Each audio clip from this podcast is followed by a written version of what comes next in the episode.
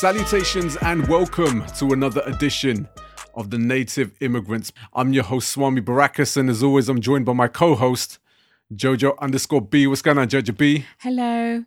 I'm looking at your youthful face. Yeah, Your you cradle snatcher. I haven't I haven't seen this whole face for what, six years? See, yeah, it was before we got married, obviously. You're no longer my beardy man. No, I am clean shaven, fatafat young man, no Jawan. It's so weird. I haven't seen this face for so long. Yeah, so the other day, Jojo B said to me that with my beard, with the salt and pepper beard and the length that it had grown, I actually looked 50 years old. Um, it didn't help that one of our uncles also commented on a Facebook post of mine saying that you, I now look older than he does. Um, and so, you know, when you combine all those things, my self esteem took a bit of a nosedive.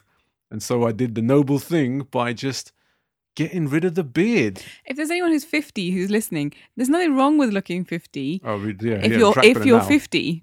But, you know, this he's in his early 40s and um yeah.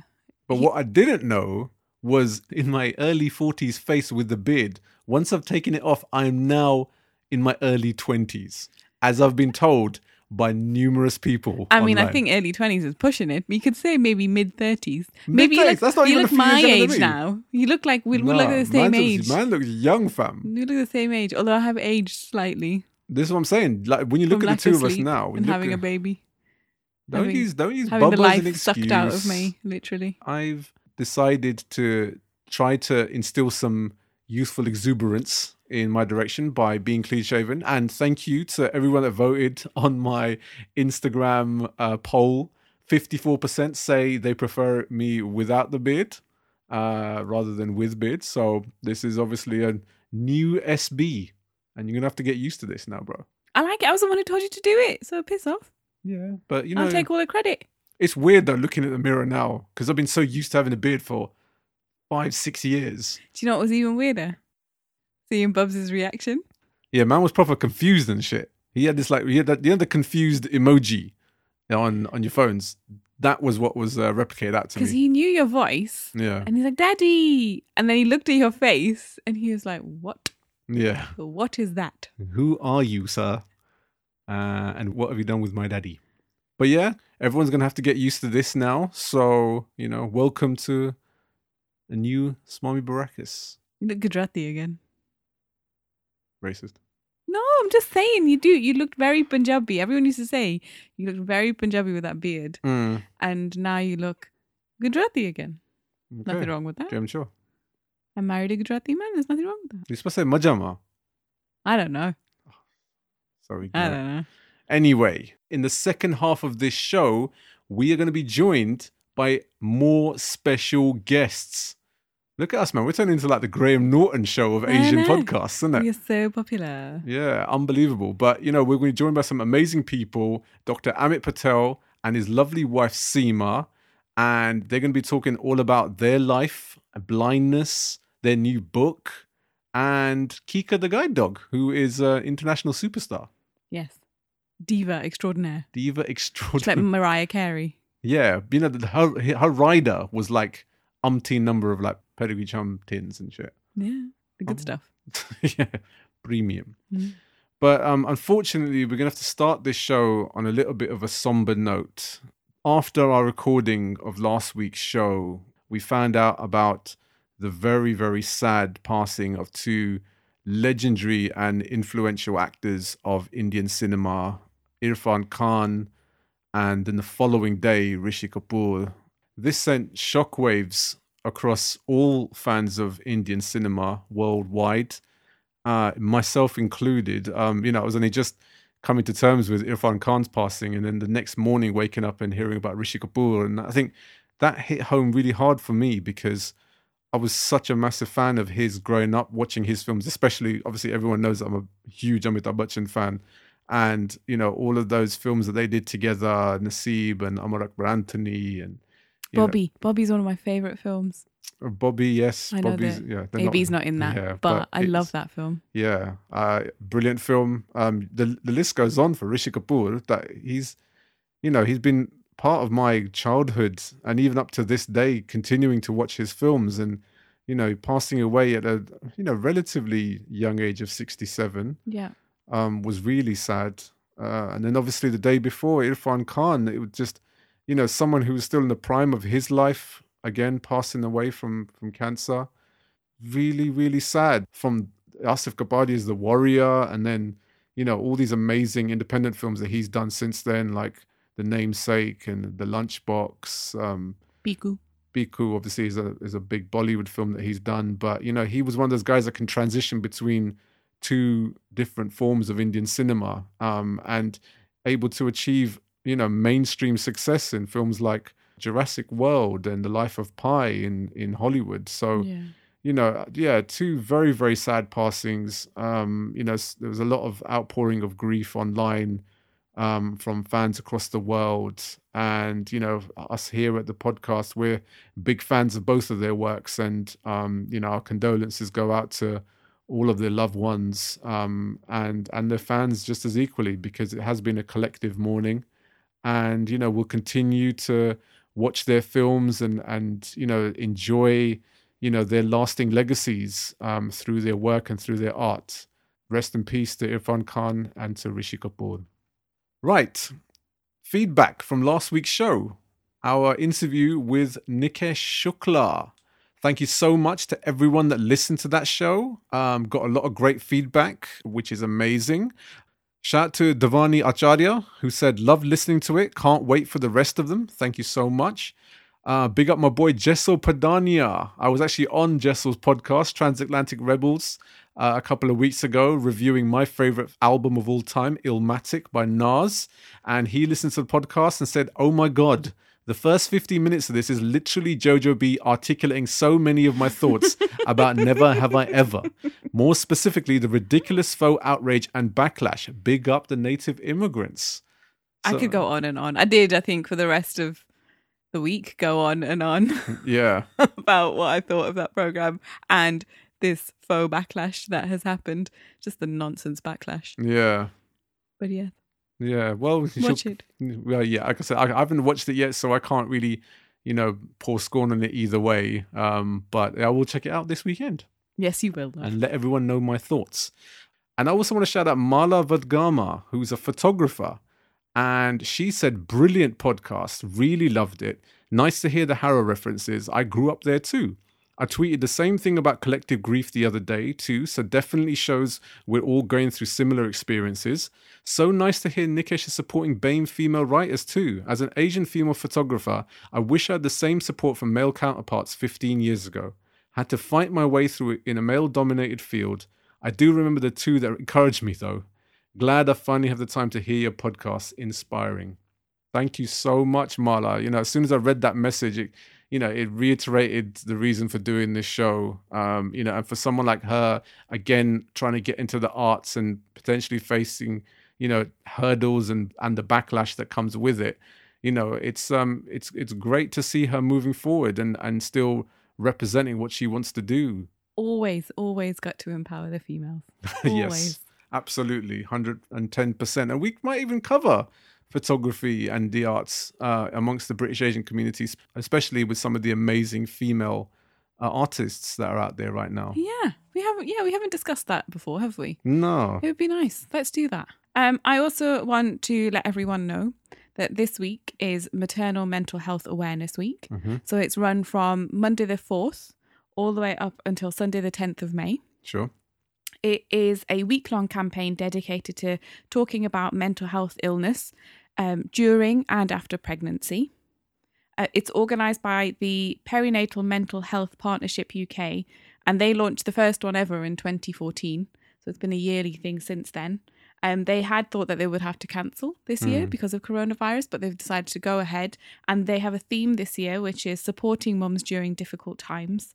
Um, there's like daily themes, so that's the overriding theme, and then there's daily themes. So you, if you check out Perinatal Mental Health Partnership UK on Facebook or Twitter, uh, PMHP UK, um, they you can check out what their daily theme is, Yeah. um, and get involved in the discussion as well. Um, they've done two Facebook Lives this week already. Okay. And one of them's really interesting. Well, I mean, they're both really interesting. There was one about signs, symptoms, and what we can offer you. Mhm. The second one was improving access to maternal mental health care in the South Asian community. Oh wow. Um, and it was a discussion with Farah Lunat from Roshni 2. Mhm. Um, and she discussed the barriers and challenges that South Asian women uh, report when experiencing postnatal mental health difficulties Yeah. um, and then a, a discussion on how South Asian moms specifically can be supported and what healthcare professionals and the community should be mindful of. Oh wow. Um, so I think it's a really interesting discussion Yeah. um, on Facebook Live, and it was on Wednesday, the sixth of May, but it's still there available to watch now. So you can go back and if you need any support or any advice, if you're struggling, and there must be so many moms who are stuck yeah. in, you know, stuck at home with little to no support. Some of them, yeah. um and from my own experience knowing to like having that support from your family getting them in to help you look after the baby or help you you know tidy up or give you a break and let you sleep is really important and for people who are in lockdown now and it may not be possible to get that break Yeah. and so this all can have a really deep effect on maternal mental health. And even before the baby comes, like uh, the stuff that I went through with my hyperemesis and any other kind of illness that happens during pregnancy can make you feel very vulnerable. And if you don't have that physical support, sometimes that you need like a hug Yeah. that you need, and you're not getting it, it can be very difficult and it can take its toll on your mental health. It's not just postnatal depression there can be there can be depression and anxiety during pregnancy as well. yeah. So, if you're going through any difficulties, do reach out. There are services available and and get involved in the discussion. If you're worried about somebody, there is advice that you can seek online as well. Um, and yeah, just just be aware of the fact that these things are happening. So if you know someone who's pregnant or just had a baby, check in on them Yeah. and make sure 100%. they're okay. Yeah, you know, especially now more than ever, you know, it's a it's a daunting time for any pregnant woman, but now with this current lockdown and in the midst of coronavirus, it just heightens that, you know, the stress factors even more so. Yeah, I mean, if you've got the the fear of because we've seen all the news about pregnant women and and and coronavirus, and if you're sitting at home and you're heavily pregnant and you know nearing your due date, your anxiety levels will be high. That's just what happens. Yeah. Hormones will do it, and just the worry of how life is going to change, and then you have this on top. And potentially not having your partner there with you during the birth as well to support you. There are a lot of things going on, and they can um, they can create more and more anxiety. So if you need help or if you know of somebody who you think might need help, go and check out all of the online services. Um, there'll be there all of the charities that deal with maternal mental health will be active around this week, Yeah. especially. So there'll be lots of advice out there that you can go and get. Absolutely. Make sure you go check out what's happening currently right now in Maternal Mental Health Week and reach out if you need the support. There is plenty out there available. Right. So, what's been happening now this week? So, you and I were both on the BBC Asian network We together. were. We were. Yeah, it was uh, a parenting special.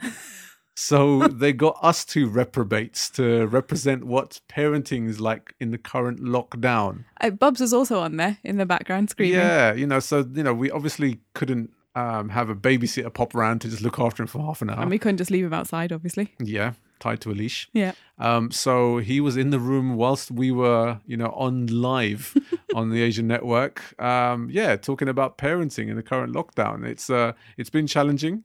Um, we spoke about this already pre- on previous shows about what it's like for the two of us. Um, it's something that's going to be a daily challenge every single day, and as long as we get through it unscathed, I think that's that's the the right way forward. Yep. And don't worry about if you're doing things that you think you shouldn't do, that you wouldn't normally do, you know, like putting the TV on or giving them some ready made snacks Yeah. or whatever. Don't worry about it. You got to do what you got to do to get through. It's not going to be forever and they will be okay. Yeah, The main thing is is that if you're okay, the kids will be okay. exactly. If you're not okay, then the kids will, will pick up on it. They on will that. suffer. Yeah, no, but they'll pick up on it as well. So you're better off doing what you need to do. Today, I didn't feel that great. We had the TV on, Mm. and you know, it was fine. Yeah, exactly. Who's here to judge? Exactly. On the days when I can manage it and everything's okay, we play. Yeah, On the days I can't, the TV goes on. there you go. Parenting 101. Yeah. Um, but uh, shout to the fact that there was only one other woman on this panel with us whose name was also Jyoti. I know, it was so confusing. And then to differentiate between us, they decided to call me, wait for it, Jyoti Barakas. Jyoti Barakas. The B in Jojo B does not stand for Barakas. Oh, doesn't it, Jojo V? Well, it didn't. It used to be the, the first letter of my maiden name. Mm, And that's why I was called Jojo underscore B. mm. But now, But now, apparently, it's Barakas. big up yourself, Jojo B. You finally, you know, uh, you know, realized realized who you're married to, and accepted it, which is six years overdue, obviously. No, I didn't Um, accept it. They named me that. What your your your marriage certificate named you that? Yes, I signed my name, Mrs. Barakas. Big That's up. what's on all of my, you know, credit cards and my passport. Mrs. Barakas. So you're just gonna tell everyone now. So now there's gonna be all kinds of like fraud and you know identity fraud yes, and if shit. you want to defraud me, my name is Mrs. Barakas.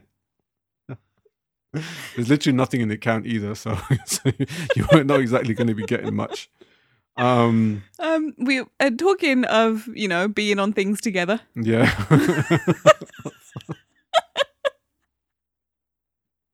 I mean, like, if you wanted mass orgies, we can't even do that in the current lockdown either. So, do you know what I mean? It's not even an option. Yes.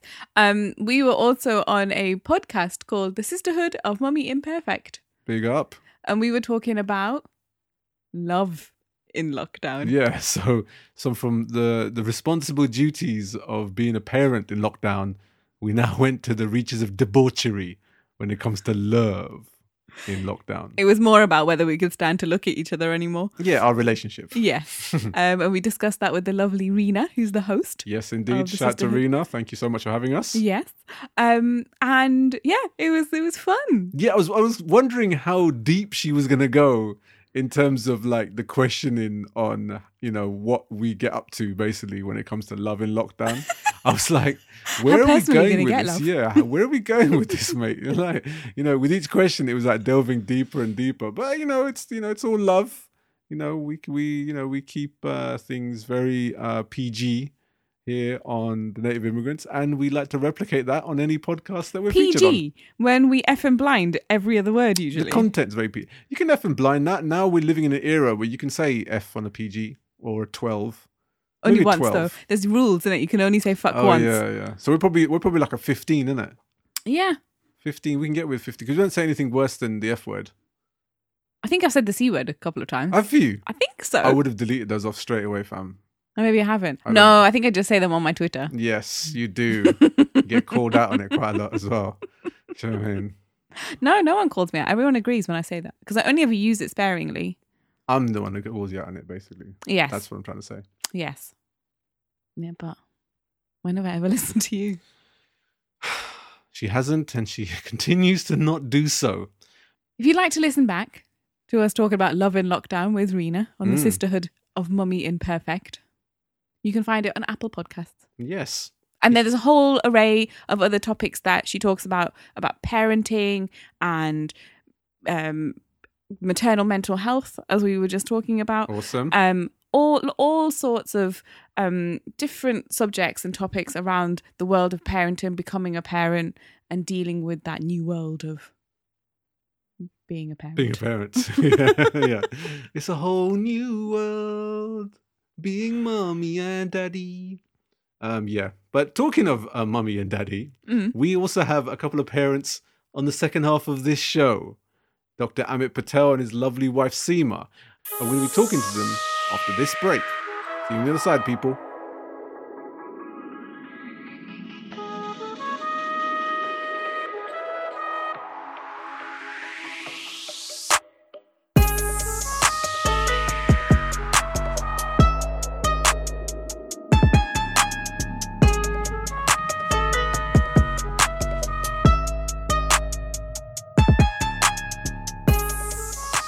Welcome back to the second half of the Native Immigrants. This is Swami Barakas. And this is Jojo B.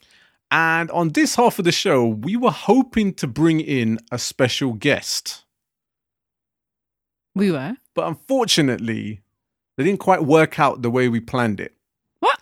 The problem is, like, you know, when sometimes people get really big Yeah.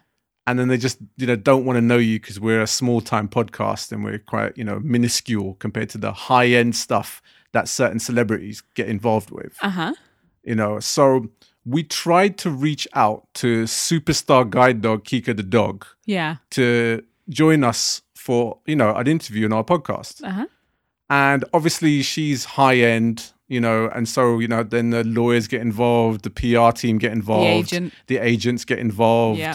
you know and then there's obviously an appearance fee Yeah. and obviously we can't really afford that because you know we're all on lockdown currently um, with minimal money coming in Yeah. and so, yeah, unfortunately, we can't have Kika, the guide dog, as a guest on our show. She's too big for us. too big, way too big. But we've been lucky enough to get her entourage on the show instead. The hangers on. The hangers on, yeah, you know the you know the the troupe that accompanies her to all her events. Yeah. Um, but we're we, you know we're lucky enough that they're also two awesome people themselves And they'll do. Yes. and they will do, they will do Yeah. you know it's last minute there's not much we can do now and stuff so this is like a nice little alternative consolation prize for us yeah. but um but we are lucky enough to be joined on this week's show by Dr. Amit Patel and his lovely wife Seema. How you guys doing? We're good. We're we're glad Kika kind of passed this on to us. Yeah, Uh, we feel pretty honoured. absolutely. Really, really, really tough to uh, to be able to stand in for Kika uh, as her entourage. You know, PR team here and photographer and you know And uh, the, dog walker the person who writes all our tweet, tweet twitters tweets. tweets. That's the word I want. Big Um, up. yeah, yeah. Honoured, As far, as, happy. as far as I know, it's her loss is our gain, is what I, is how I look at it. Basically, you Um, might just hear her in the background though, snoring away. Really. Oh, that's what she's doing. She told us she was busy, but she's just having a sleep. unbelievable. You know, What? you know what happens and stuff? They just get this massive ego and they tell us they're busy doing other events and stuff. And in actual fact, they're just having a nap. No, this is it.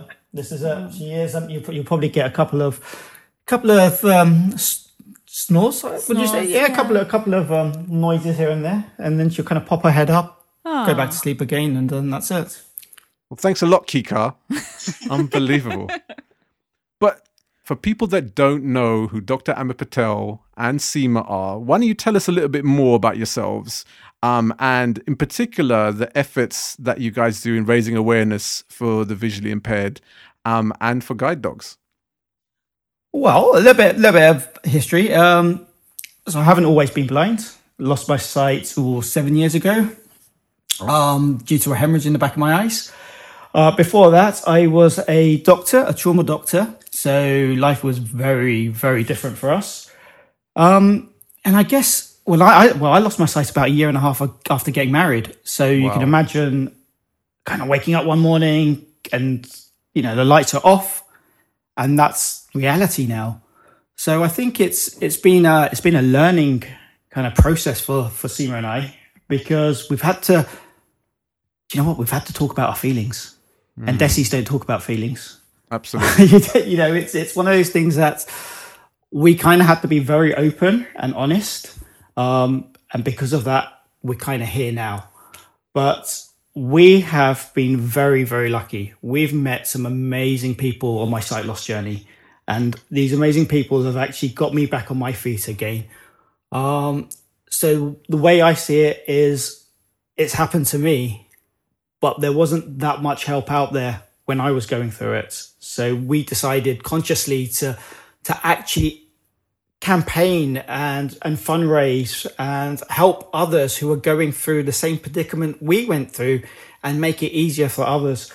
Um, and it's become it's become a full time job. I think Yeah. we, we we have our we have our work and then we have this. Yeah, which is campaigning. It's social media. It's mainstream media appearances from. I mean, I am literally just the hanger on. Um, I take the photographs. I think that's something I can take credit for, but that's pretty much it. Um, I mean, I've been married up the eight years actually this week, and it has just been a crazy, crazy eight years. We had just, you know, big fat Indian wedding and it was all lovely. And then he lost his sight and then it was all really rubbish for a really long time. and, you know, um, we've just, we've come full circle. Um, and it's great to be able to talk about everything that we've been through and actually be quite open about it because like Amit said, people don't talk about bad things in Indian families. Yeah. Don't talk about disability. They don't talk about the hard stuff or anything negative. And it's just, you know, opening up that conversation has been difficult for us. And I think, you know, tough on the families as well. But it's been a really positive thing to do. So that's what we do. And Well, that's why we do it. I'm pretty outspoken. I kind of, I think I kind of get that vibe when someone's very uncomfortable, Yeah. and then I'll just kind of push it a little bit more, um, because I feel I can and I want to, and it should be spoken about, and it should be, you know, things shouldn't be hidden away. Um, and I think, you know, if it's out in the open, people are more, we're, we're more, I guess. I guess we're more comfortable about talking about it if others are talking about it. Um, so that's that's you know we we we will listen, we will help, we'll advise. But I think I think a lot of people talk to us because they feel they can openly talk about issues they're facing. So, uh, yeah, amazing. Uh, we're actually going to ask more questions about um, the British Asian community specifically um, later on in this show.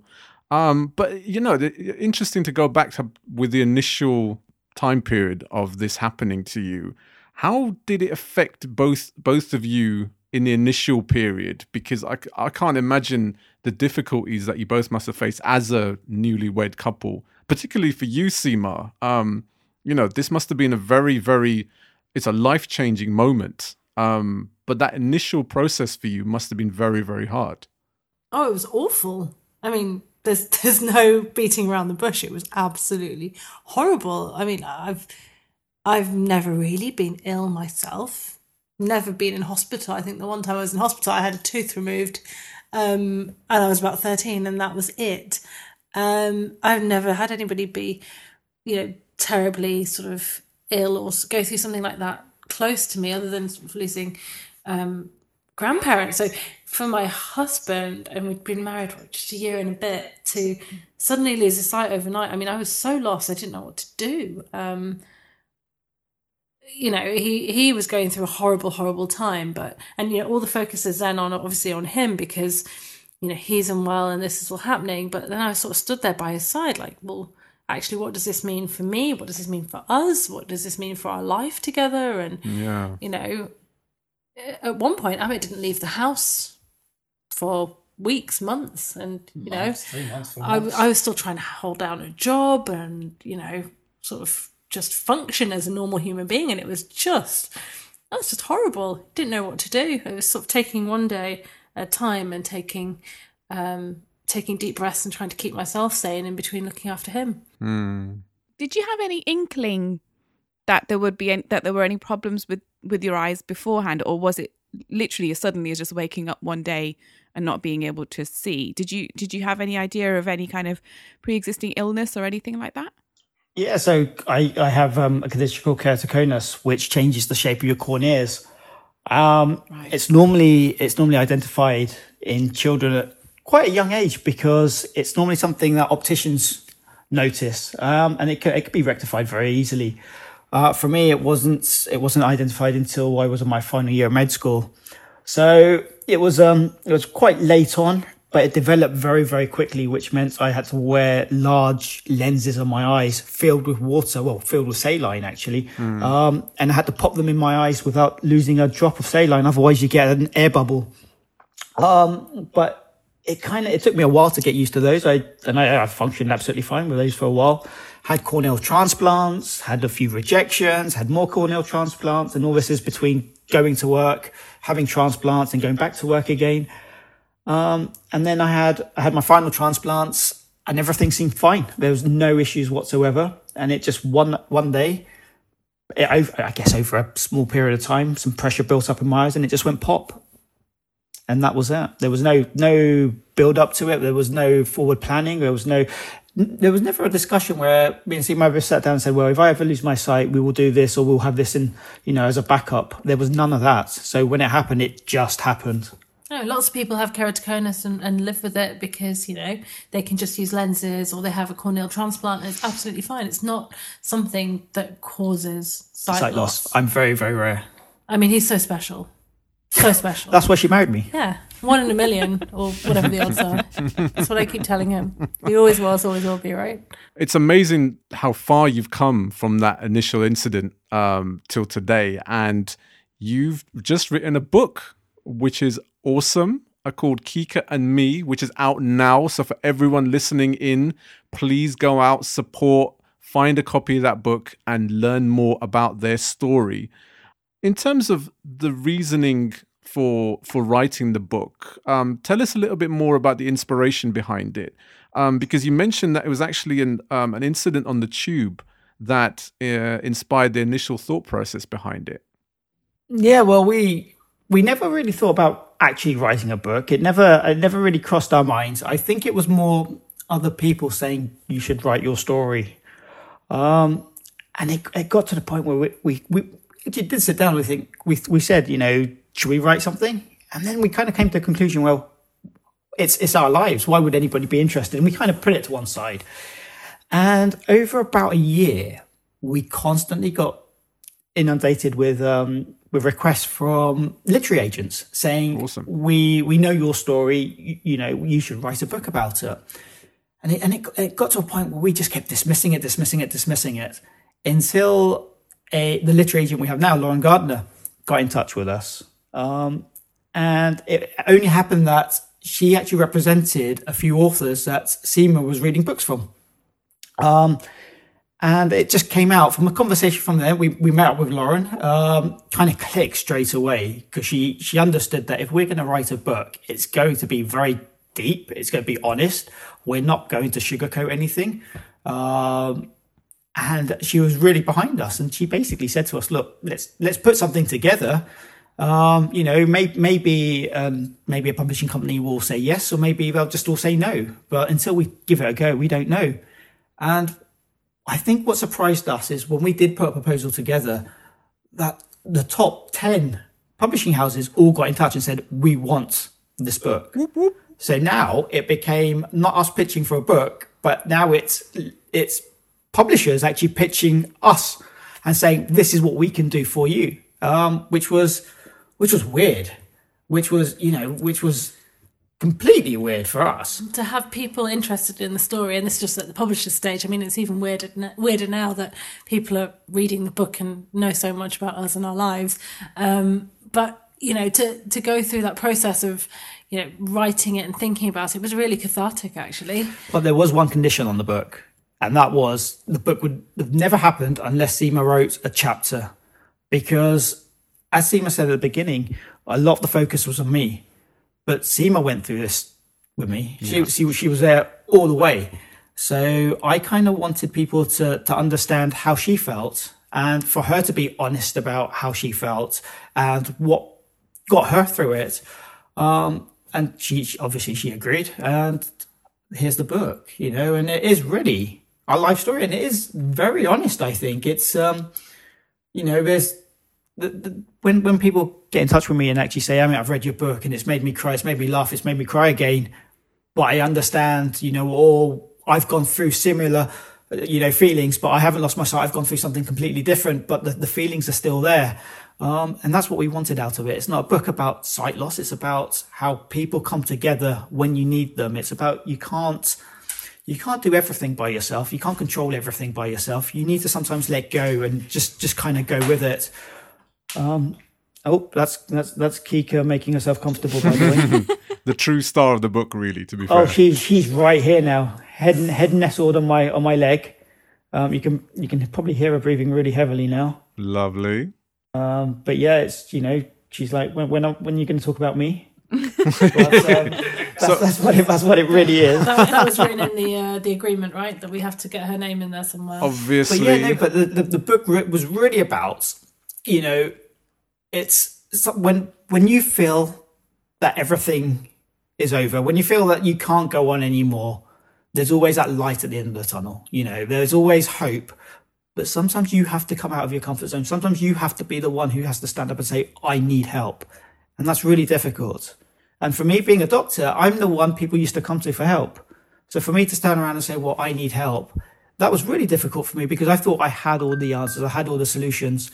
Um, and sometimes knowing too much is not always the best thing. Yeah. Um, because when I lost my sight straight away, I knew there was no way I was ever going to get my sight back.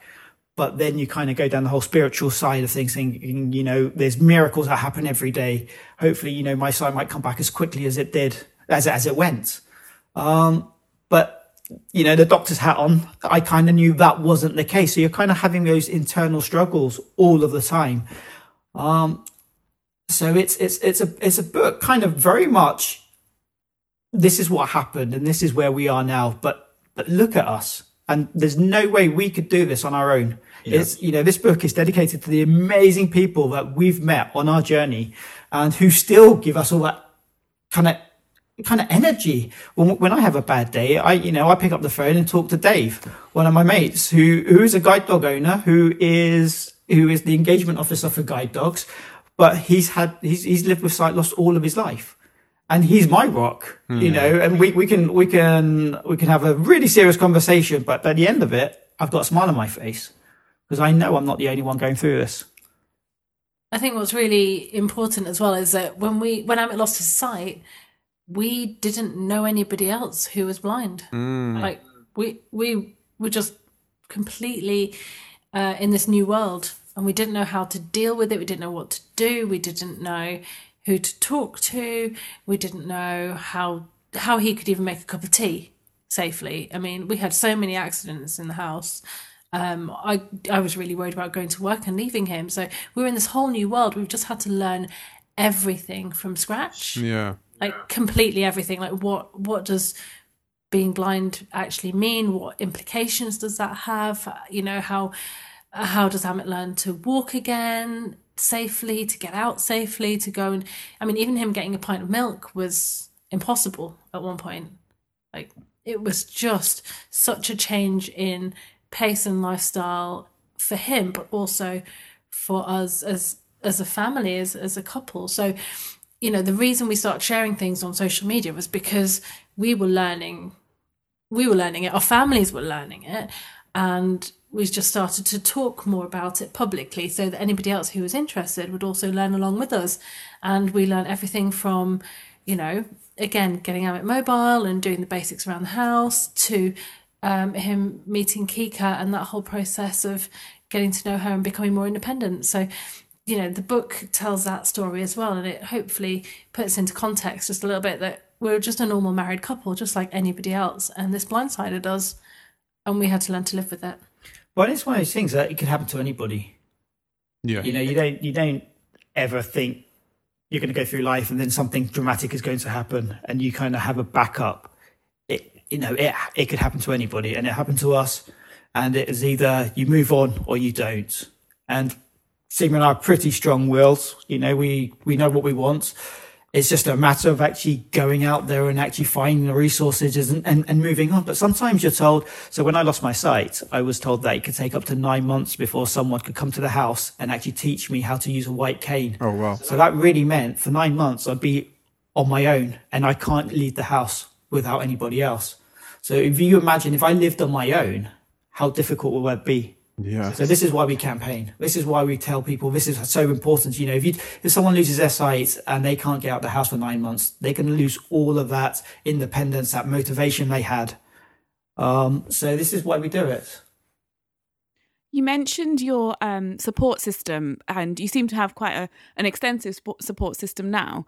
But your kind of at that point, your existing support system, your friends and your family, how did they find this, and and what was their reaction to what was going on? And did you get the support you needed from them? Do you know what? You soon find out who your true friends are when you're going through anything like this. Um, you get some some people think that some people just don't know what to say. So for them they just rather not say anything at all. So it means that you kind of they just lose contact with you completely. Um, one's friends you think you know who aren't really the closest friends sometimes they, they surprise you. They're the ones who would pick up the phone and have a conversation. Yeah. Um, we're, I'm very lucky. I, you know, my mum and dad are very, very kind of strong when it comes to being independent. You know, you if you want something, you work hard, you get it. That's how me and my brother were brought up. When I lost my sight, it was very much my parents said, "Well, Amit, you know, if you don't do this for yourself, nobody else is going to do it for you." Um, and that's how I kind of grew up anyway. So I knew I had to kind of do everything myself. But you you soon find out, you know, not everybody everybody thinks you, you kind of get the pity a lot from from friends and family. You know, oh poor poor Amit, or poor Seema. Now Seema's going to have to look after Amit for the rest of his life. And Yeah. Seema just turn around and say, well, no, Amit can look after himself. You know, and that's how we kind of got through it. Um, friends, you know, the whole Asian community, the whole disability side of things, people don't want to talk about it. Yeah. Um, so it was just never really spoken about. So we just got on with it ourselves, didn't we? Really? Yeah, I mean, like Amit's family are really close by, which is brilliant. My parents are up north. Um, it's a really, really long way away. Um, and, you know, it's, it was tough not having them around, but I had some really good friends around that helped me through through the day to day. Um, But it, I think what happens in these circumstances, if you're going through a tough time, you tend to shut down quite a lot as well. Um, we became quite insular for quite a while, um, just trying to work through the day to day and sort of survive it and figure out our own way through it before we were ready to talk to everybody else. And you know, we spent a good few months, I think, just sort of working Getting out, used to it. yeah, getting used to it and working out how how we do things and what we do and how our life is now. because it went from it went from working every day to not working. It went from working so hard to be a doctor and and being in the profession I, I loved, talking about transferring to be a GP just so I could be at home a bit more. We're thinking about starting a family. All of that went down the drain. It literally, with a click of a finger, it all stopped. Um, so it's it's it's learning to live in the dark, which was the hardest thing. And it's and it's it's small wins. It's it's it's trying to it's trying to find the toothbrush and the toothpaste in the bathroom.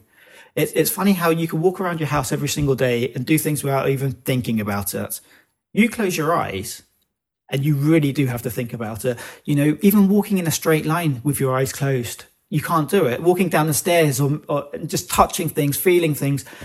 Um, so all of this takes a lot of energy. It takes a lot of kind of it takes a lot of brain power to just kind of navigate your own environment, and that's without even walking out of your house. So for me, it was always small, small wins. You know that that kind of built up to something, but it it was. I think I think you also want to. I guess I guess you also want to kind of think, well, what is there in the future? You know, is this how my life is always going to be? And I think my, I didn't want that to be my life. I didn't want I didn't want to be that scared boy in the house who would never leave. Um, and and with the help of Seema and my family, you know, here we are now. Um, it's a complete contrast. You know, my life hasn't been this wonderful ever. You know, we're we're probably in the happiest place we've ever been. Um, and we've worked hard. We've we kind of went from a two income household to a one income household overnight. Um, and since then, we've bought two houses. Up. We've got Kika, we've got two kids, and all this in seven years. We started up, we started all over again. Um, but you can do it. Well, it's inspirational stuff. Um, you mentioned like your families and um, you know, coming from a British Asian background, there's a lot of things that are progressive about our culture, but there's also a lot of things that are quite regressive, um, especially when we it concerns you know some of the elders in our communities and and some of the the wider um, aspects of our community as well. What has the support been like from the community? Because you know with with something like this happening, there could be a lot of ignorance as well from um, you know certain parts of our community towards it. Um, have you encountered any negativity from our community, from the British Asian community as such? Oh, do you know what? It depends on where you go in London. So we when we when we went to Wembley, people would stop and stare. They forget I can I can I can understand Gujarati. They they, they forget I can understand a bit Hindi. but they will stop us there. And it, it's well, I obviously don't see it, but Seema does, and Seema gets really angry about it because even walking down the road, this is pre-Kika, walking down the road with a white cane, or even if I hold the white cane in my hand and kind of link arms with Seema, people still bump into us. People will still tell us to get out of their way. Um, or they will just stop Yeah. and just stare and they will make it into something which it really isn't. For me, it's a pitying looks. Yeah. um, from the minute Amit lost his sight and we'd be out and about together and he'd have a white cane, you know, it's a sort of, oh, michari or micharo type, you know, uh, expressions you'd get from people on, on the street. Um, but in terms of the community, I mean, the family and the people around us have always been brilliant um, and really supportive. But, you know, that, that, you always get the sense of people thinking, oh, you know, poor things, are their lives over now? Like, that's it. And that was very much the initial reaction. Everybody just thought, you know, that was it. Like, they, they weren't going to see or hear of us again because that's what happens when somebody is disabled. They are Oh, sat at home quietly and, you know, they sort of disappear from community and disappear from, from life and have somebody take Yeah. them around everywhere. And that's about it. Or I've done the wrong type of yoga and I need to do the other type of yoga and I get my sight back. I get that a lot. Yeah. Or eat more carrots. Oh, eat more carrots. Yeah, I was about um, Oh what kind of God. crazy remedies have you been uh, advised to take to Oh, alleviate this? people would send me random YouTube videos and say, "You need to watch this," and then I kind of think, "Well, I can't actually watch it." Um, but if you, if you if you do this or listen to this or meditate this way, you get a little bit of your sight back. Or there's a doctor in India Oh, doing some doc- amazing yes. work. Um, at which point, I think we just shut down yeah, because I go away. you know that you can you can look at all of these interesting ideas and explore them, and it's all very nice to think about. But one thing we found that when Amit lost his sight is that you know we went and spoke to lots of doctors and had lots of appointments and lots of people looking, and you know you cling on to these little clinks of light and hope, and that there might be a cure, there might be a solution, it might change, and actually the thing you need to do is to a certain extent accept it. We realised that actually things weren't going to change. We needed to just accept it and move on and get on with our lives. Um, and our lives want to be something different. It might not be what people would expect of us, but actually we're just going to do what we want to do. Yeah, And what we wanted to do was live a normal life. Normal for us is, Amit, I need you to pick up some milk and bread on the way home, or you know, is that via Pick going up- to the pub? Big up. or pick up the kids from nursery or whatever. I don't want to have to think twice about, you know, us being able to do normal things and haven't being able to do normal things. So, you know, I don't care what people think or say of us because we've been talking about it or because we're giving, you know, their kids ideas about, you know, what they can and can't do. Um, we just want to get on with our lives as normally as possible. You mentioned Seema about how you know you got out and about in an Asian area and you get looks of pity and things like that. But as Swami mentioned, our community can be quite aggressive, and um, there is quite often the blame can sometimes be very backwardsly laid at the feet of the wife when it comes to things like this happening. Um, did you get any of that? Did you have any of that kind of negative, well, you did something wrong as a wife kind of kind of commentary, or did you get anything kind any feedback like that from anybody? Luckily, no. And I think they would have, you know, really heard it from me if if anybody had ever dared to say anything like that. This is not a, a sort of blame game situation. There's no, it's nobody's fault. Um, and, and and luckily, yeah, nobody said anything like that, landing it on me. But it was also equally not Amit's fault or anybody around him. It was just really horrible luck, really horrible circumstances. But you know what? You say that. You say it's horrible luck. I think looking back at it now, if I hadn't lost my sight, we wouldn't be right here right now.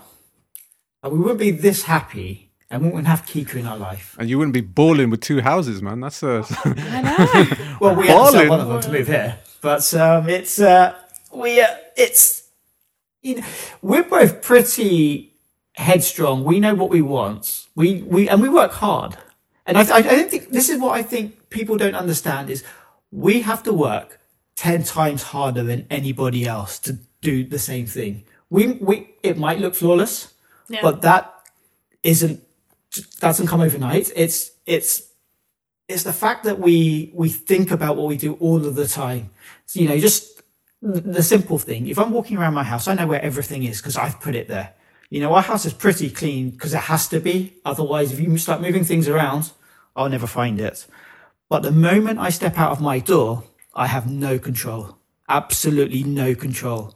So even walking to the train station is a nightmare. Getting on a train is a nightmare. Getting off the other side and going to work is a nightmare. But I do it with a smile on my face because it makes people around me more comfortable. Not because it makes me comfortable, but, I'm doing it for everybody. And all of this takes energy. All of this takes efforts. You know, I can't show my real emotions when I'm out and about. I can't show the fear when I'm in a place and I'm actually, I, I don't know where I am. What do I do? Where do I go? Who do I ask for help? It's, you, you just have to do it. And I don't think pe- a lot of people appreciate that. So when people see me walking out and about, um, I've got a smile on my face, but I don't think they quite see how much effort goes into that. And also how mentally and physically exhausting it is. I mean, Amit used to come home in the beginning as pre Kika um, and just come home completely exhausted, and his eyes used to hurt as well, and they still do. It's like sort of chili burning in his eyes, and you know, he'd almost be in tears um, after just a simple trip out to you know a class or a lesson or something um, he'd have taken the tube and come home and just be completely broken and that would be it. He'd be done for a good three days before he could step out again before he's physically and mentally strong enough to do that. So um, you know the little things that people take for granted doing are quite you know quite hard for us and take a lot more effort. But like i say we just want normalcy. So as much as we can do to keep it normal and get on with it we we try and do that You actually mentioned there um, about mental health, um, and you know, and something like this happening would take a massive toll on you emotionally and mentally. Did you seek any external outside help during the time to to help you through this process at all? Yeah, I did. Do you know what? It was it was uh, a couple of months into it. I needed to talk to someone. I needed to. The the the thing is, as much as I was going through it all, I didn't want to. I didn't want to burden Seema and my family with it all. You know, I would I would disappear in the bathroom. I'll have a cry halfway through a conversation with like Seema, and then come back and pretend that you know I, I think oh Seema doesn't hasn't realised, but she she can see the the blood stained tears on my cheek uh, from my eye. She it's it's obvious, but she would never say, "Amit, are you okay?" Because she would she knows I'd lie. I'll just say, "Yeah, I'm fine."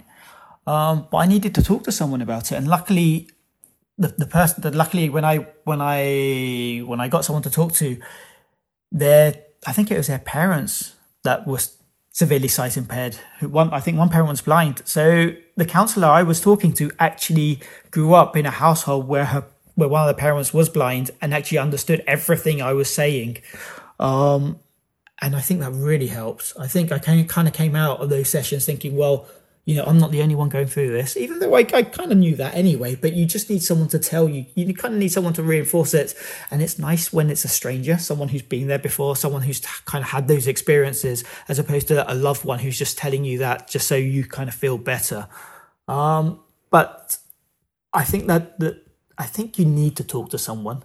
Otherwise, those demons start talking, and they get louder and louder and louder, and the and that that calm, that that that, that voice you normally listen to is you know you, you can't hear us anymore.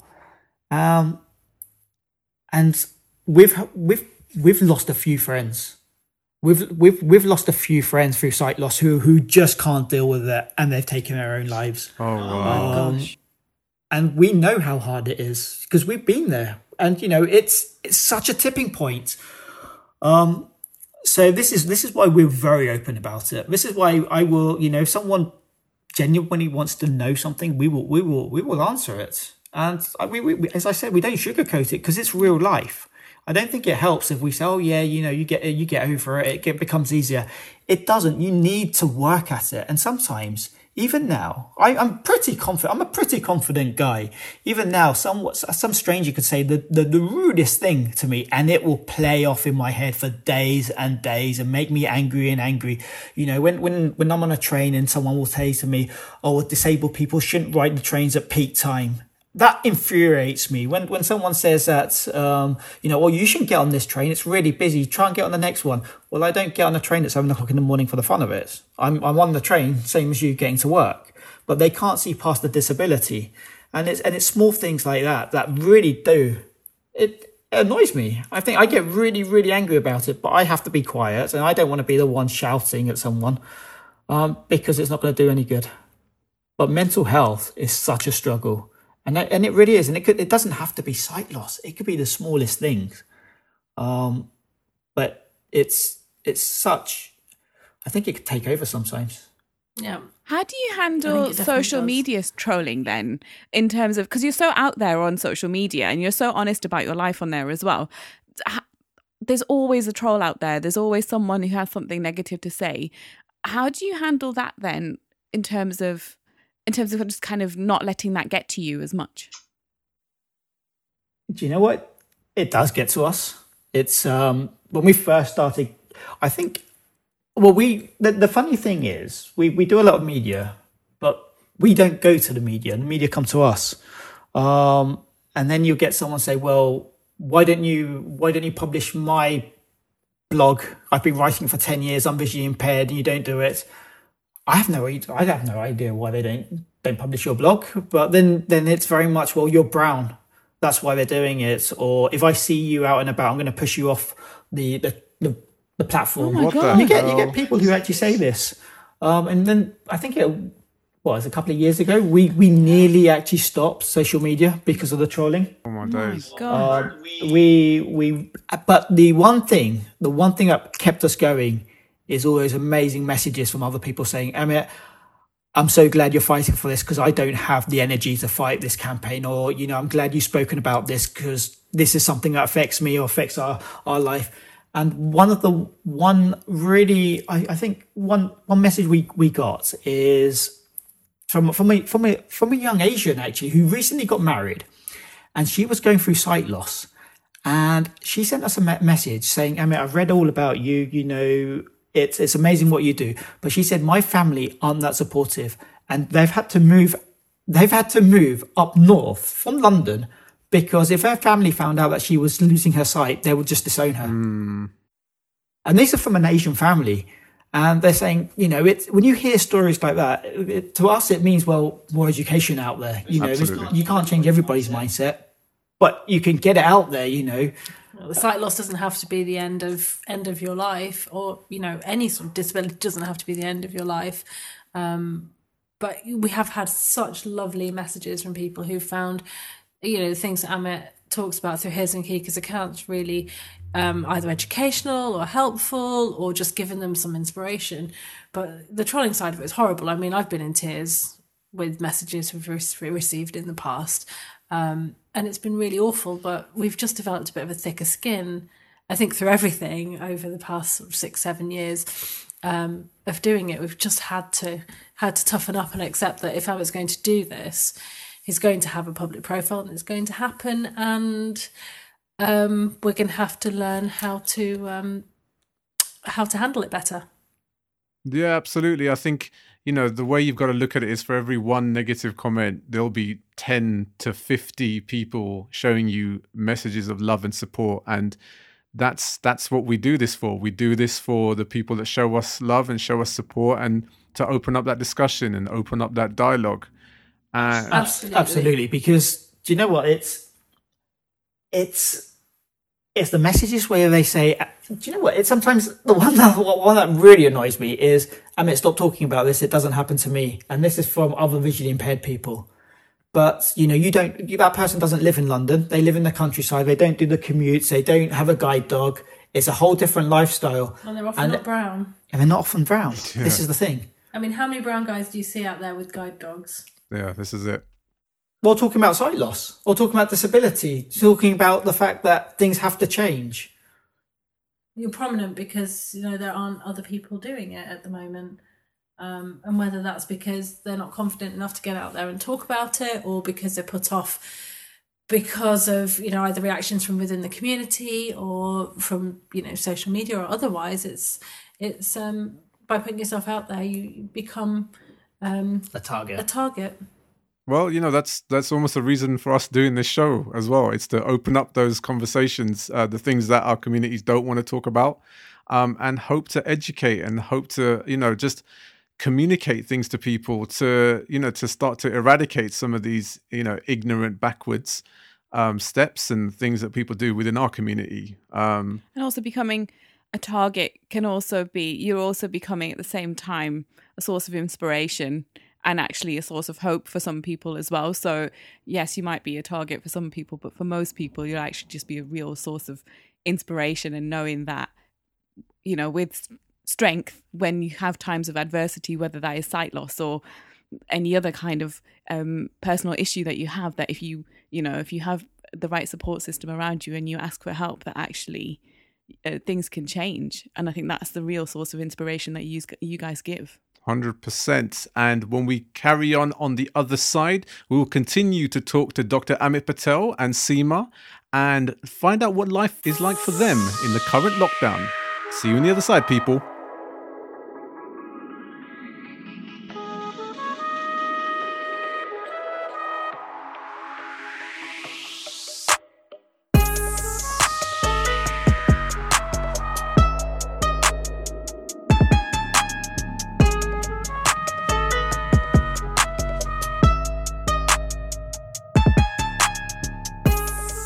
Welcome back to the Native Immigrants. I'm Swami Barakas. And I'm Jojo B. And as we cut off for a break just now, in between segments of this show, we found out some new stuff about Amit that I that has shocked me and surprised me. Not only did he grow up in Guildford, but he also went to a state school with a ski slope. You are a ski slope? Doesn't everybody? What like us growing up in schools in Southall and Newcastle respectively. Yeah. Right. The the only slopes we had was as ones that we'd make ourselves for our br- bikes to kind of pivot off, which are like a, a meter in the air potentially. But a ski slope in a school. That's that's how we do it in Guildford. That's, wow. You know, it's uh, if you're going to do it, you do it properly. But not just the ski slope. We had we had we had tennis courts, football fields, rugby fields, basketball courts. Yeah, we did all right. We had that in Newcastle as well. But for skiing, what we used to do was not skiing, but sledging with a baking tray on a snowy hill. Wow. Oh, we did that in the Surrey Hills. Yeah, oh, we yeah. definitely did that in the Surrey Hills. But um, dry ski slope, bit prickly on the on the backside when you fall over. But apart from that, you know, you can't complain. I don't think Amit's been skiing since. Let's put it that way. You don't see many Asian skiing though, do you? About to say it's uh, it's the one thing we try to avert ourselves from uh, as much as humanly possible is the cold and the snow, and so You know. oh, do you know what I used to? I used to love roller hockey, uh, um, ice hockey lacrosse. as well. Ice hockey. Used to Is do a it lot of ice ice hockey? hockey. This guy. So one minute. So ski slopes, ice hockey. I, you didn't grow up in like Canada. oh, we did. We had, we had. Uh, oh, do you know what? I think I, I did quite a fair bit of sports. Quite a, f- yeah. Am- Amit was into everything. I even, Every every I even. I even bought a motorbike off my PE teacher when I was fifteen years old. Off your PE teacher? Who Yeah. are you? For And PE what kind of teacher was a this? Yamaha one two five dirt bike. Rolled up, got home, said, "Mum, can I put this in the garage?" And she's like, "Okay." One minute. Okay, so there's two. There's two things here. One, who is this irresponsible teacher that's selling motorbikes to minors? And two, which Gujarati mum would be like, "Yeah, that's fine. Just bring a motorbike into our house, and it's absolutely cool." I wonder how much of it she actually understood. I thought I think- Exactly. as with Amit, even now, she usually thinks he's taking the Mickey or just making a joke. So my inkling is that she didn't think he was being serious and just said, "Ah, no, no, go on, just, just do whatever and come and have dinner," you know, that makes a lot more sense. and didn't quite click. So uh, yeah. I think you got away with a lot that way, didn't you, Amit? yeah. Yeah. I mean, I mean, Yeah. I'm a Gujarati son as well. We're we're spoilt at the best of times, to be well, honest. yes, you are. I I continue to be spoilt by my my other half now, so the lineage still carries on. I mean, you say spoiled. I do what I have to do, Yeah, and it works. She gets by anyway. Do you know what? I talk about PE teachers. There's there's a PE teacher in my school that got a sixth former pregnant. What? Oh, no Well, she just left. She just left sixth form. She just left sixth form, and then she had a baby. And he was he was married to another teacher, but he was having it. He had an affair like in the summer after she left sixth form. Got her pregnant. You always hear these stories. Only in the north, though. Uh, only in the north. yeah, I think we the have ski I slopes down by south, the time I was motherfucker. 16 and then sort of, you know, just leaving, there was at least a couple of girls who were pregnant already. But What? The North in the nineties. Different, different, clearly different to the south in the nineties. We were clearly bawling on ski slopes. Um, As you do. so, so you, g- Amit and Seema, how did you guys first meet? Well, you know what? Seema, Seema came over to me, saw me, saw me, and Love said, "Oh, I the like. I like the look of him," Wow. and just started chatting. so this is what happens when I let Amit talk too much. Okay, go on. we met just randomly. Um, On a I was out. living in Brussels at the time, actually, and I was over in London for work, and I was just about to hop on a Eurostar back again at King's Cross, and I was having a drink at the bar and meeting some friends who were bringing some friends, as you did back in, you know, London when you're young, free and single, and everyone's sort of catching up after work, and um, I thought he was one of my friend's friends um, that I met before and sort of made eye contact and smiled and then he came over and got chatting and No, it's very he much- wasn't quite one of my friend's friends and it just went from there. She just basically saw me and said, "Wow, that looks like a, a handsome Patel boy. I need to get to know." Alright, that Patel vibe was just there. The Patel, the Patel vibe was in the air. The Patel aromas are in the Oh, air. no, yes. it didn't help. Didn't help me walking in singing like Desi songs and stuff. I mean, like, I'm yeah. just let's just grapple with that. It's- I'm just going to deny that completely. I mean, I, love how there's always- there's always two sides to every story, as isn't it? well. So No, but yeah, it's funny though because you were li- you're living in Brussels. I was in London. yeah, Back and forth. Um, I would literally. It, it'd be so funny though because every time Seema would be in London, obviously being in an A and E department, I can't can't really walk out. Can't give, can't give her exact times on when I'll be at places. Seema would end up having lunch, dinners on her own because I can couldn't make it out. Um, most of the times it'll be a, a five minute high at the Eurostar yeah. um, when she's about to board, and I'd literally be running through the station, doctor's bags in hands, probably high vis jacket on, cars parked outside with the fla- lights Not, not making a scene whatsoever. yeah, This all sounds very Bollywood. yeah, it does. It was a little bit Bollywood actually. It was quite funny. Seema's like you're the least Bollywood person I Yeah. know. I, I, I think I always I always teased you saying I am going to just burst out into song on the tube one day. No, he did. Yeah, and I do It was stuff. a like threat. It was a constant threat. It Mm. still lingers over me sometimes. And then obviously that you got, got to have the big sing, song and dance in Oh, the I in so the Brussels that. landscape. that. I can so do that. No no problem whatsoever. So yeah, we had a bit of a random, um, yeah, random meeting and a sort of odd, odd romance in the early days, given we weren't in the same country. But I think it was good there because we didn't have anything in common. We're very chalk and cheese, which was good because we had things to talk about. Yeah, complete opposites. Yeah.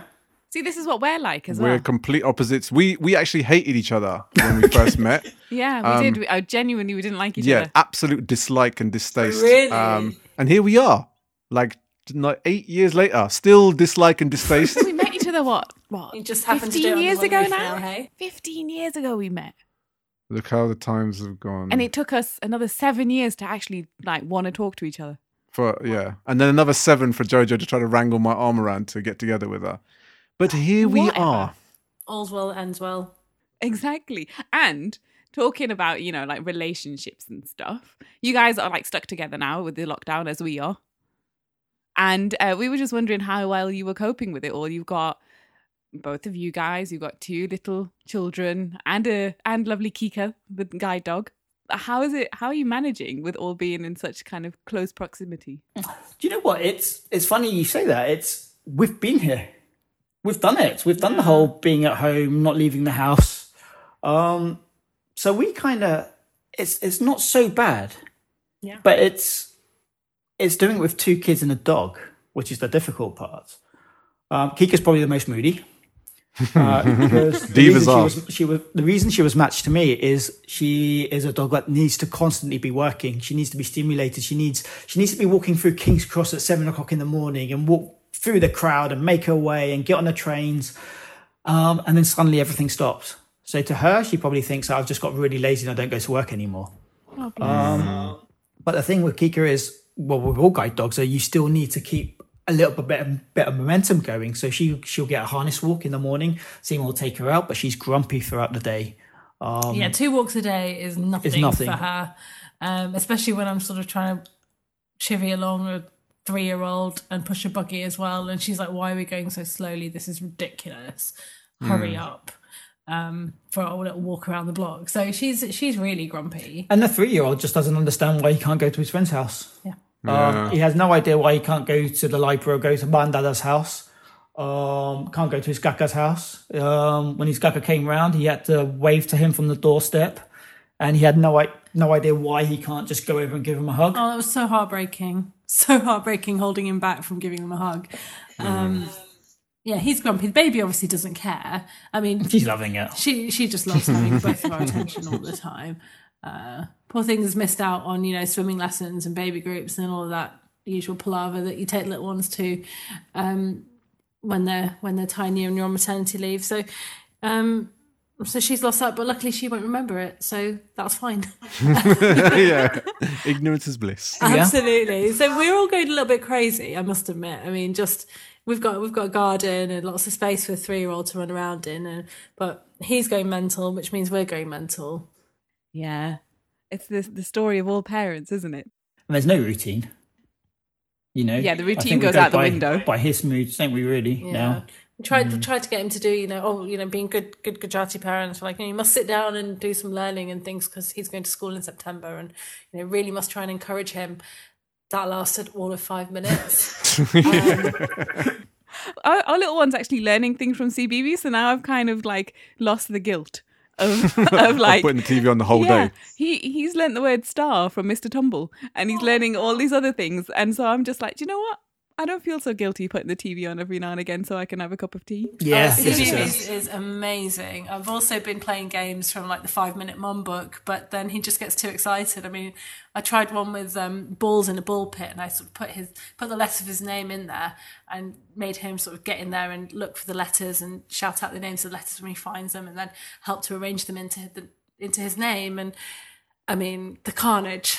The carnage just unbelievable, and and the amount of excitement over a capital A. I mean, yeah, it broke me for the rest of the day. So we're just you know taking it as it comes, trying to entertain him. Long walks to tire him out Doesn't work. doesn't work. He's, he's normally dressed up as Superman or Spider Man with a cape on and a mask on. Um, and he's running down the road with one up in one arm in the air, pretending he can fly. This is lockdown living at its finest. You sound like you're missing nursery like we are. Oh, Oh, yes. so much, so much. I saw on um, Twitter that you were having some issues with your nursery in terms of um, what's been going on. In terms, you know, like we're all having to figure out what with our nurseries and um, you know having to pay fees and do you pay fees because they're not there and all that kind of drama that we've we've had as well recently.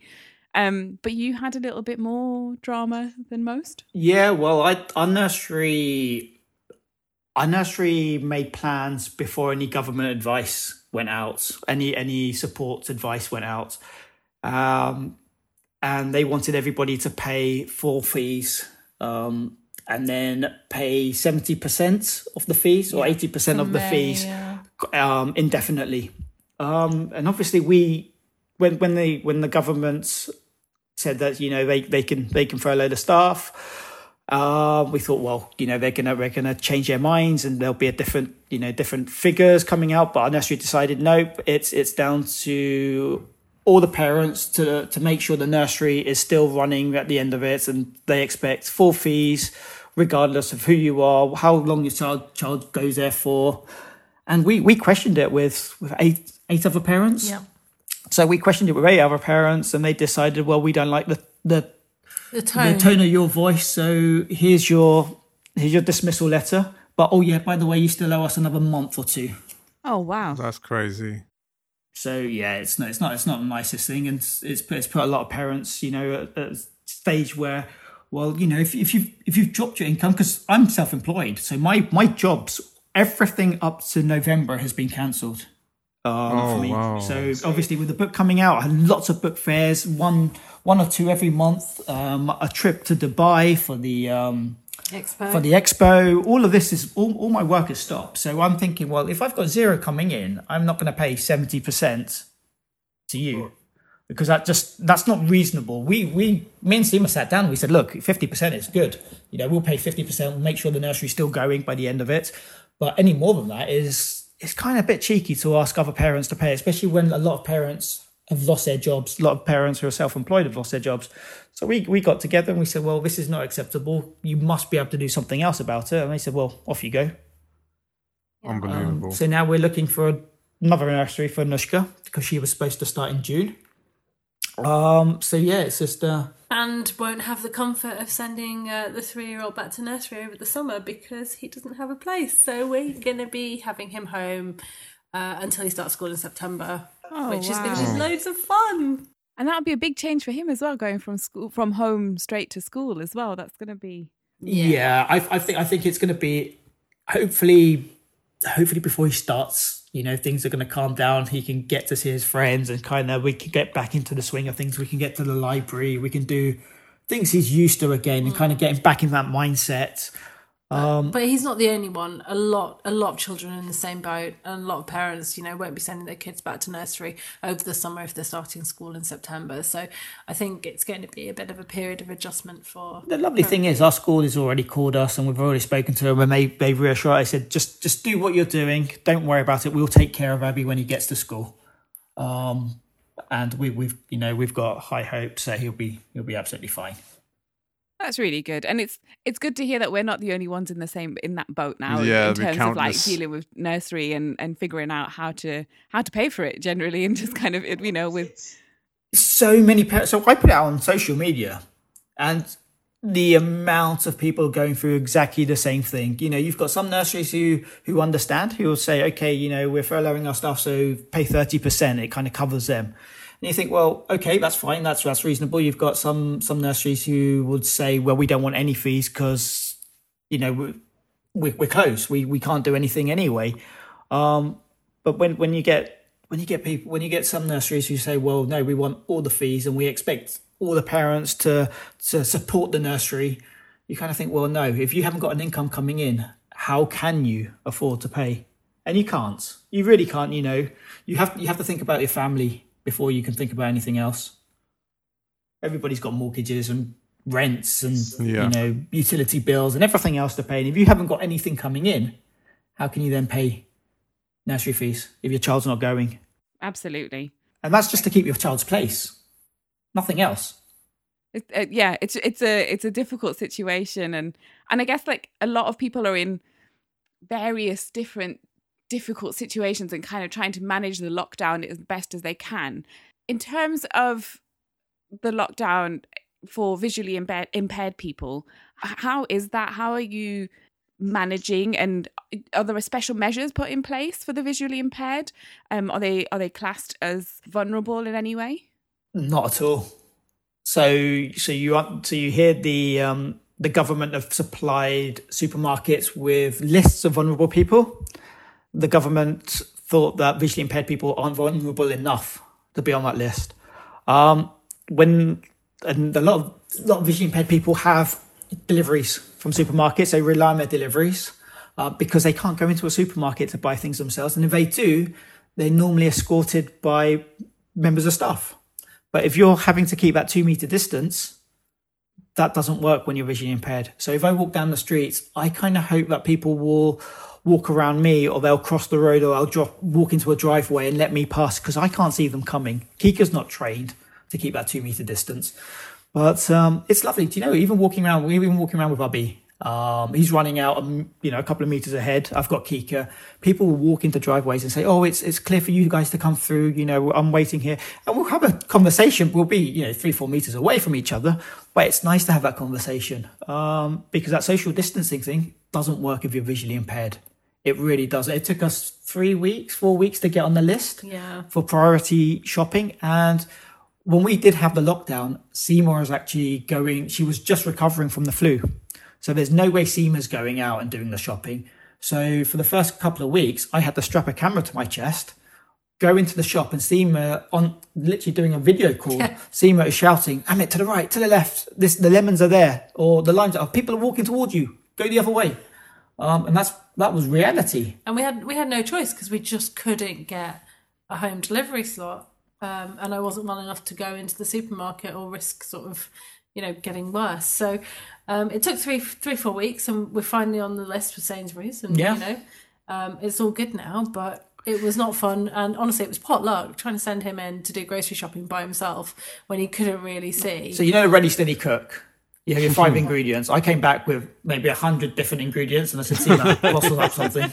You've got twenty minutes." sort of random stuff like did you get the bread no did you get cereal no okay so we've got some random meat and vegetables and some sauces off we go Yeah, That sounds like me when I go shopping, though.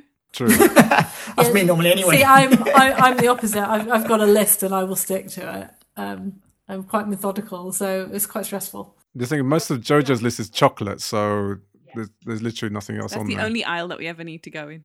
Yeah that's the only one that What's i and that? i agree on as well the chocolate right yeah, it's one of every other thing, isn't it? Um, so, so Amit, you're a doctor, and uh, obviously the NHS has been in the headlines a lot recently, um, in a very, very positive way. Um, how do you feel the NHS is coping currently um, with this with this pandemic? Do you know what we're doing? All right. I think, I think it doesn't help not having the equipment, but we have we have the infrastructure. We have the amazing, you know, we have the amazing employees for the NHS, and that's everybody down to, you know, doctors, nurses, cleaners, porters, um, e- even the people who go around for the catering service. You know, all these people are working in an environment that is a risk to their health. Um, yeah, we're we're coping we're coping pretty well. Um, and you know what? I'm proud of every single one. Um, but then it's not just the NHS service; it's everybody. You know, the delivery service. It's it's the Royal Mail. It's absolutely anybody who's out there working to keep us moving. Um, but I think I think it's uh, what do I want to say? I want to say it's. I think they're, do- they're doing the best they can with with what they've got. Um, it could it could be easier, but you know, it's it's it's government. It's what they say goes. But they they're doing they're doing a fantastic job. Amazing, amazing, and and I hope they continue to do so um, going forward for however long this lasts. Hopefully, you know, you know, sooner rather than later. Um, but we're going to wrap things up here with a little quick fire round, lockdown quick fire round that we do that we do each and every week here on the Native Immigrants. Um, so you guys are stuck at home, and we look at what your worst case scenarios would be. like my worst case scenario is the fact that I'm stuck with Jojo B anyway. How Um, rude. um, but if you were in your kitchen and you're a bare minimum in terms of what you've got in your cupboards, but there was one snack that's in there, and it's a snack that you cannot stand, what would be the worst snack that you could be left with in this current lockdown? Bananas. What? I hate bananas. I hate bananas. Bananas? Oh my god, I hate the smell of bananas. I hate the taste of bananas. You are hate the feel of bananas. Trying to fi- trying to feed the little one bananas, and she's getting it all over. Oh, do you know? It's no. there has been no lockdown banana bread made in this house What? No. which is heartbreaking for me because i love it Yeah, you're a true Gujarati. That's why. I mean, I need, I need to check. I need I to, grew up in What to do Guildford. with banana I- seriously, this guy, like ski slopes, doesn't eat bananas. Do you even know what gemcho means? Yum cha. What about for you, Seema? My Gujarati is pretty cool. Big up yourself. Bye. Don't test him. Don't test him, please. My Hindi's pretty good. Yeah, yeah, like your Gujarati. Yeah, but I can bust out a lot of songs. Gujarati songs. Oh, uh, Jadi Biladi. Have you heard of Jadi Yes, Biladi? bruv. Okay, all right. You Have somehow of the, managed to you redeem yourself. Of the, the, the, the children's nursery rhyme, Jadi Biladi? Big up. This means nothing to me. It means it means fat cat. Oh, okay. and it's a, it's a Gujarati nursery rhyme. It's, oh, YouTube it. Yes, yes. My little girl is known as Jadi Biladi. you should sing it to our little one as well. And I can't sing it, can I? Well, we can both learn it. You, you're supposed to be like you know, you know, inclusive of our cultures, and so you know. Yeah, look, I'm teaching him Punjabi. He can say Hanji now. Well done. That's impressive.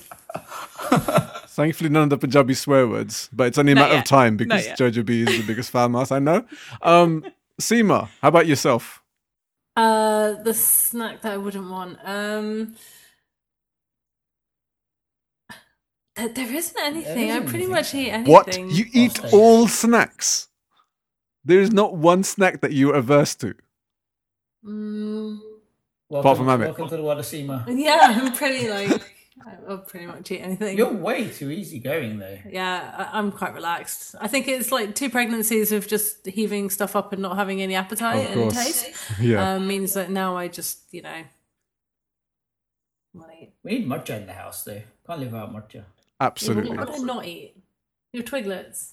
Oh, yeah, twiglets. Twiglets. Let's go Big with up twiglets. Twiglets. Yay, that's what I said as well. I hate Twiglets. No, I love I Twiglets. I love I love Marmite, but I don't like twiglets. Really?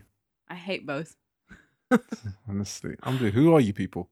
Um, okay, so moving away from the kitchen and into the living room. So imagine there was no streaming service and there was no access to television, but all you had was a DVD player and you had one DVD. And it, this DVD is the worst film that you could be stuck with in this current lockdown. Which one would that be? Love, actually. no hesitation. Didn't even have time to. It, it was like he literally started answering it before I'd finished the question. I kind of wanted to answer 10 seconds ago. wow, Love Actually, really? yeah, no. See, this is why we're talking cheese. I love that. He hates it. Yeah, not a romantic guy then. Oh, I like romance, but it's just. I No, I've had enough of it. It's got to be Bollywood romance. You I love Bollywood romance. You remember Dabangg? You know, anyway, but- Bollywood romance. You picked the most tapori film there is in the bun. Did you not? That's the music. Oh, I can dance around all day. There's, there's no there's no romance in those Dabangg songs. That's all like some masala kind of. Yeah, but I like that. And That's what's true. Yeah, actually, what's not to yeah, what's not to like about those tunes? To be fair. The lovely item girls. Item girls, honest yeah. Big. Oh, there's no cover ups here. We're It's- honestly, it's pe- true. I'm glad. Cheesy I'm glad the Bollywood. I listeners are love my finding cheesy out. Bollywood. We were literally only well, only an hour, only a couple of hours ago. Yeah. We were just we're dancing around to Bollywood, Bhangra. We, I had the. I had Let the- me let me clarify. By we, he means him and the children. and Kika. Yeah, Yeah, don't be bringing Seema down like that. just just to be really clear. Yeah, Seema doesn't get involved. We do a lot of dancing, a lot of singing. Do you know what Seema's doing? Seema's doing the cooking, the Yeah, cleaning, exactly. the looking after No, the, I think the I think. I think at that point, I think you had the camera out. You're recording. After doing the cooking. Yeah. Okay, she did make biryani today though. Oi hoy. Nice. Yeah, lamb biryani. And but just tomorrow, Don't push it. samosas next day. Don't push it. We're finding out a new side to Amit in this conversation. I, love it. You know. Um, what about for you, Seema? the Ring, or any horror movie. Oh my god, we are the same person. Seriously, you just like you're like These are you- all the answers that I said as well. so yeah. Seema Seema is a Gujarati equivalent to Jojo B, and Jojo B is a Punjabi equivalent to Seema. It feels like. I, I cannot stand horror. There's no way. what? Oh, there's a good film you might want to watch. It's called The Eye. Oh, okay. It's a, it's a remake of a Japanese horror movie. It's about a girl who has a corneal transplant, but she can see out of the, the transplanted person's eye. Oh my days. Oh, that's weird. I, that is literally right up my street. So You want to watch the original? Yeah, the Japan the Japanese original is always Absolutely, better than the remix. absolutely. Yeah. This is when I'll go in the other room and I'll just rewatch the OC or something like that. God, so, I'll, I'll put on Love predictable. Actually. Right. So, films aside, now you've got your CD player. We're old school here. You've got a CD player and you've got one compact disc. For those people that don't know what compact disc is out there, it's like this round, Shiny thing. shiny thing that plays music. Um, ask ask your parents; they'll know about it. Um, if you have one album or one piece of music, which is the worst bit of music that you could be stuck with, what would that be? Oh, I think. Do you know what? I think there's a. I think there's a Spice Girls CD knocking around somewhere in the music collection. Oh, really? That'd be the worst. Is it for that, that you own, I mean? I think. I think I, I must have owned it because it came Can't- from my collection. yeah, can't blame Seema on this one. No, Yeah, my no, CD's on here. no, no, no. It's my, one of mine. You just willingly I- I admitted kind of that you have came that. across it randomly trying CDs out a couple of weeks ago. But then, Wow. truth be told, I did leave it on for a bit and have a bit of a boogie. Yes. I, I, I don't know. when you know what? I kinda like everything. become I, I will give everything a go. We we do listen to a fair old amount of Yeah. music in this house. Do you know what? Since losing my sight, music has been the one thing that hasn't stopped. Absolutely. One thing, you know, it it music will you will know my mood from the type of music I'm listening to at particular moments. And it could be absolutely anything from Latin to hip hop to, to rap to classical. How about for you, Seema? Here So go. somebody got one of my family members got my son a CD for Christmas, and I Seema's thought mum. it was a Seema's joke. mum. Was it mum or my Yes, sister? I don't know. Seema's. I thought it was a joke when they put it on or when they were singing it, but it's actually, I mean, some people listening to this might recognize it. Gujarat Tots CD, which Oh is yeah, I've heard about this. English What is nursery rhymes in Gujarati. Oh, big up! Big up! It's like you've basically got wheels on the bus, but in Gujarati, which is like Masna Pena Gorgojai, and I, I just could not hold it together. That's my worst nightmare. Just trying to listen to that. He does Wow. love it. The kids love it. I it, for me, it just I don't know if it confuses me or stresses me or just I find it too hilarious. Um, but yeah, worst nightmare. This would also be Jojo B's worst nightmare, yes, to be it fair. would. Yes. God forbid that our son turns out Gujarati. Um, do you know what I mean? Rather than the Punjabi that she so craves See, him we to don't be. we don't really I have don't a know what choice the- there. Like you know, his good as you're gonna get, but um, I'm going to make him proper Gujarat. He's already trying with this lockdown hair. I mean, it's getting rather long, so he's looking more and more Bollywood as the days go. Well, he's named after Abhishek Bachchan. So, Hoi hoi. Uh, we've managed because our because our little one's got really long hair now too. We gave him a little top knot the other day, and it was so cute. It was really cute, but I was trying to explain to Jojo B this is just for fashion reasons and not because we're trying to, you know, instill him into a, like a baby bunny. a Sikh lifestyle. yeah, we're almost at ponytail stage, but Amit won't let me get the scissors out on him. So, um, no, don't do it. Let it grow. They grow. Yeah. You haven't seen how long it is. Jeez. It's okay. You can just do a top knot. Stop it.